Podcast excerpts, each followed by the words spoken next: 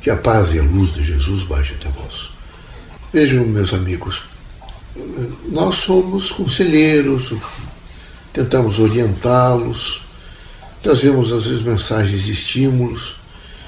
A grande proposta nossa é de que vocês façam a afirmação e a reafirmação todos os dias do próprio ser. Mas essa reafirmação do próprio ser, ela implica que vocês vençam, particularmente o mal desse século que está iniciando, que é o estresse. São raras as pessoas que nós examinamos que não estejam em estado de estresse. Então, veja, esse é o momento de se procurar a verdade através de ciência, de filosofia e de religião. Procurar a verdade não implica que as pessoas fiquem imediatamente com laços e com cabrestos para fazer o mesmo caminho, uma metodologia onde todos devem seguir a mesma metodologia. Não. A doutrina dos Espíritos quer propor e dizer a vocês que vocês devem, para não fazer estresse, procurar entender a diversidade, o diferente, o pluralismo.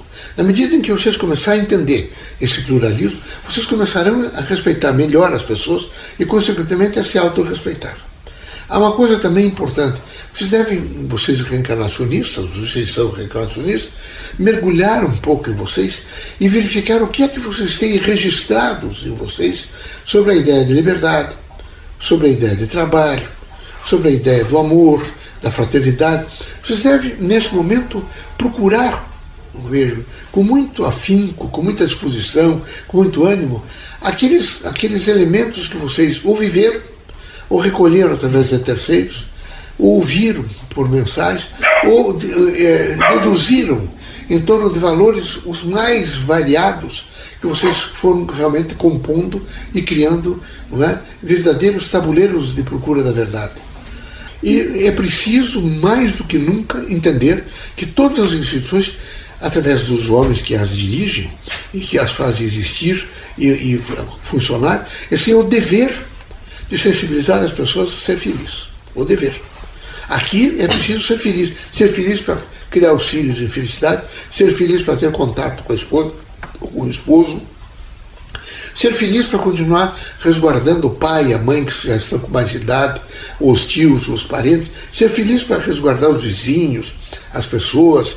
Não é? é preciso mais do que nunca, ver que vocês entendam que o grande significado é a pessoa humana. Então, esse é o momento de vencer os estresses. A doutrina dos Espíritos tem ideias, tem propostas, mas a, a proposta da doutrina dos Espíritos é de liberdade, é de responsabilidade na liberdade, é de integração, de procurar a verdade aonde estiver, com força total e com coragem e com, com a chamada eh, dimensão, evidentemente, de não criar ilhas de contraditórios, de angústias e de sofrimentos dentro de vocês. Nós estamos nesse momento criar é, espaços de paz. O cérebro de vocês deve ter espaços de paz, espaços de amor, espaços de luz, espaços de, de, de palavras que tragam conforto para vocês. Porque se tiver só coisa negativa, eu estou imaginando como é que vocês vão sair de um processo extremamente negativo para outro. É evidente que é um contraditório horrível. Então, por favor, se atenha um pouco nesse momento a vencer um pouco os estresses. Primeiro, trate de saber enfrentar e lembrar de que todo o estresse, todos os, os, os, negativos e as coisas que possam estar ocorrendo com vocês, vocês têm o dever de transformar, veja, em resolução de problemas. Vocês devem somar todas aquelas coisas e criar a possibilidade de resolução daquele problema ou daquele desafio. Não é possível imaginar que chegou a problemática, o desafio, e ela não traga junto né, mensagens para a resolução dos problemas. A mensagem da resolução está aderente ao problema que surge. Uhum. O segundo elemento importante que vocês têm que ter, avaliar. Vocês têm que avaliar efetivamente em vocês e profundamente o que é que eu estou fazendo nesse momento de construtivo a meu a meu, a meu serviço, a minha dimensão, é? a minha vontade, ao meu interesse para o futuro. Eu sou um sujeito construtor ou desconstrutor?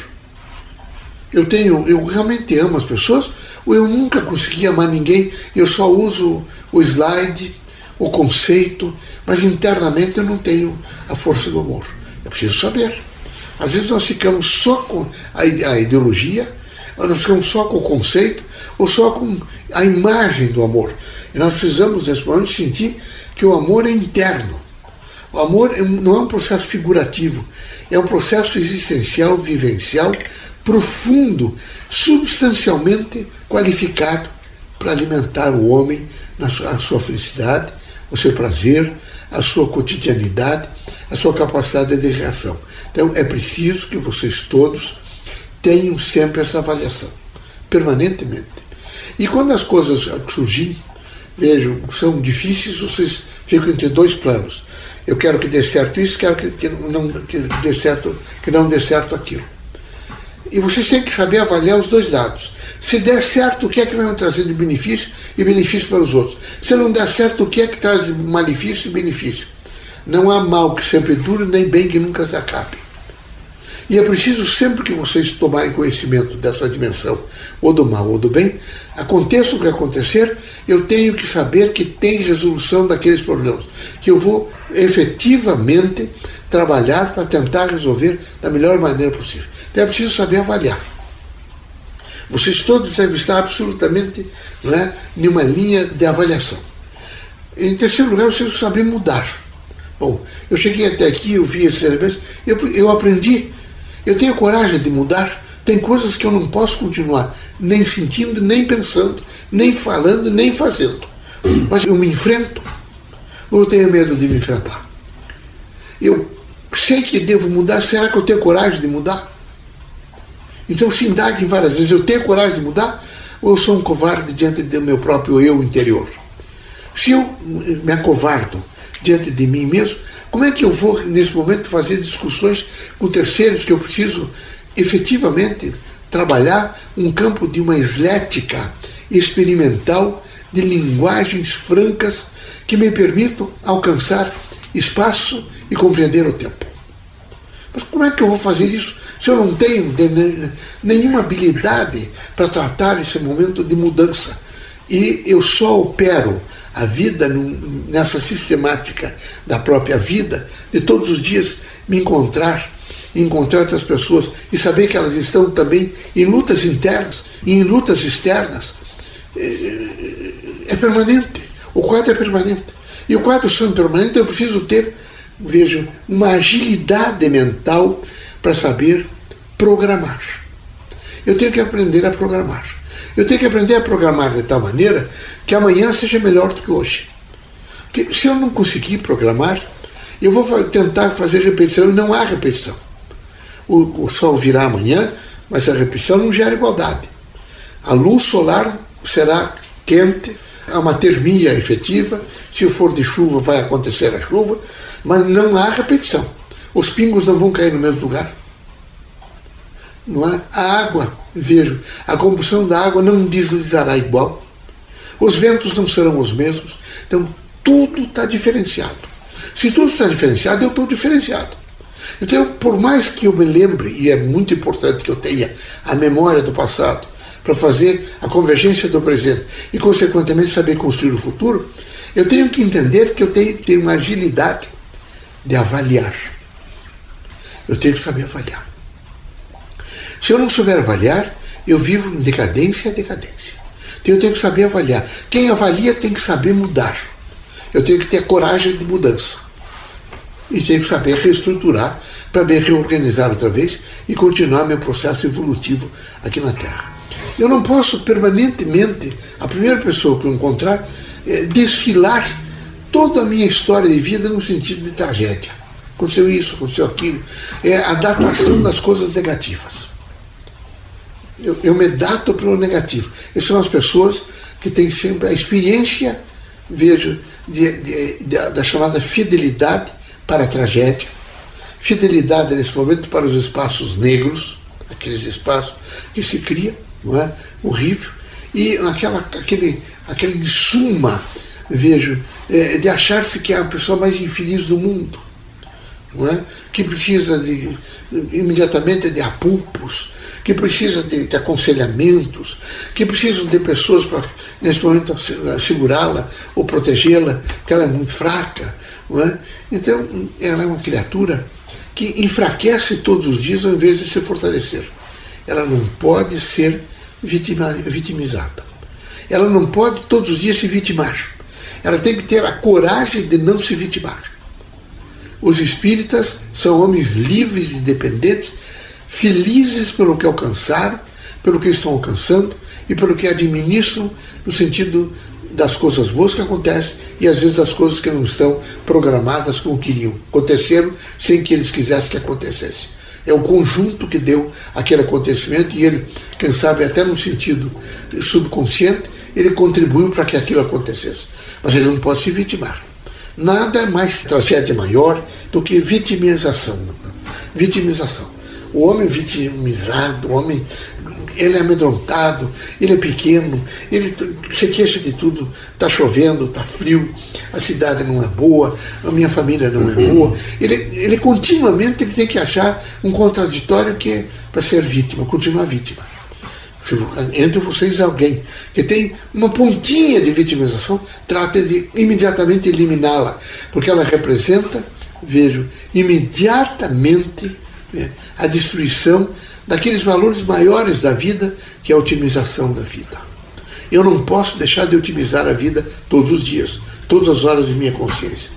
Ah, na medida em que eu faço esse processo de otimização, eu começo a me alcançar, porque eu me, me assomo, ou me somo, ou alcanço melhor os portais da natureza, vejo os horizontes da natureza, a vida na natureza, e começo a me sentir mais livre.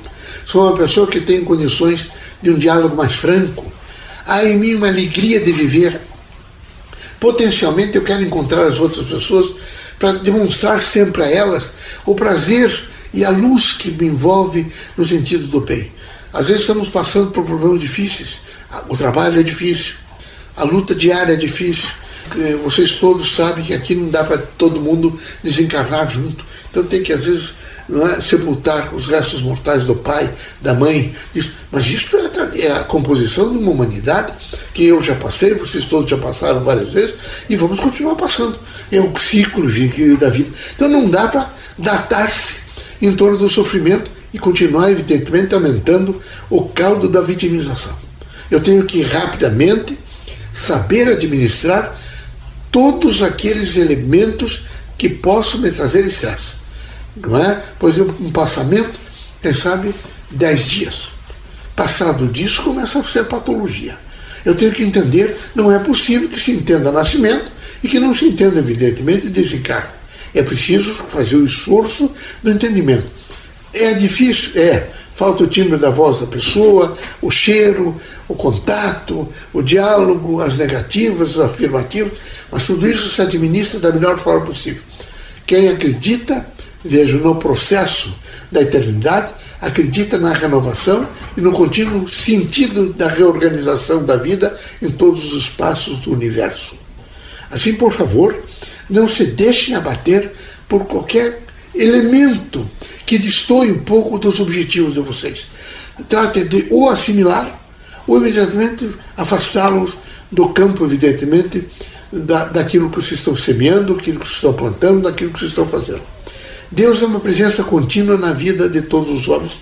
Na vida dos espíritos há de ser, em face da consciência da imanência, uma luz perene que permite que ele enxergue melhor o seu próximo, enxergue o seu entorno e tenha coragem, coragem suficiente para viver, veja a fraternidade do amor, na serenidade, evidentemente, da fé no Criador. Deus é luz, Deus é uma frequência contínua, Deus é toda a abertura para que você possa entender a evolução. Assim, por favor, essa, essa, esse chamamento para todos os acontecimentos da Terra representa reafirmação da vida. Que não falta a vocês luz, conhecimento e fraternidade. É a Marina que está falando com vocês. Estou tentando fazer um diálogo diferenciado para ver se vocês, nesse momento, se afirmam mais não no, no, no campo do, da vítima, mas no, nem do algoz, nem daquele, mas no campo da, daquele que sabe otimizar. daquele que sabe administrar da melhor forma possível, daquele que tem uma alegria interna, daquele que não vive só se queixando, daquele que é capaz, mais do que nunca, de entender o poder da prece? A força da oração, a capacidade de, nesse momento, fazer silêncio e buscar no seu interior cura para algumas das suas dores.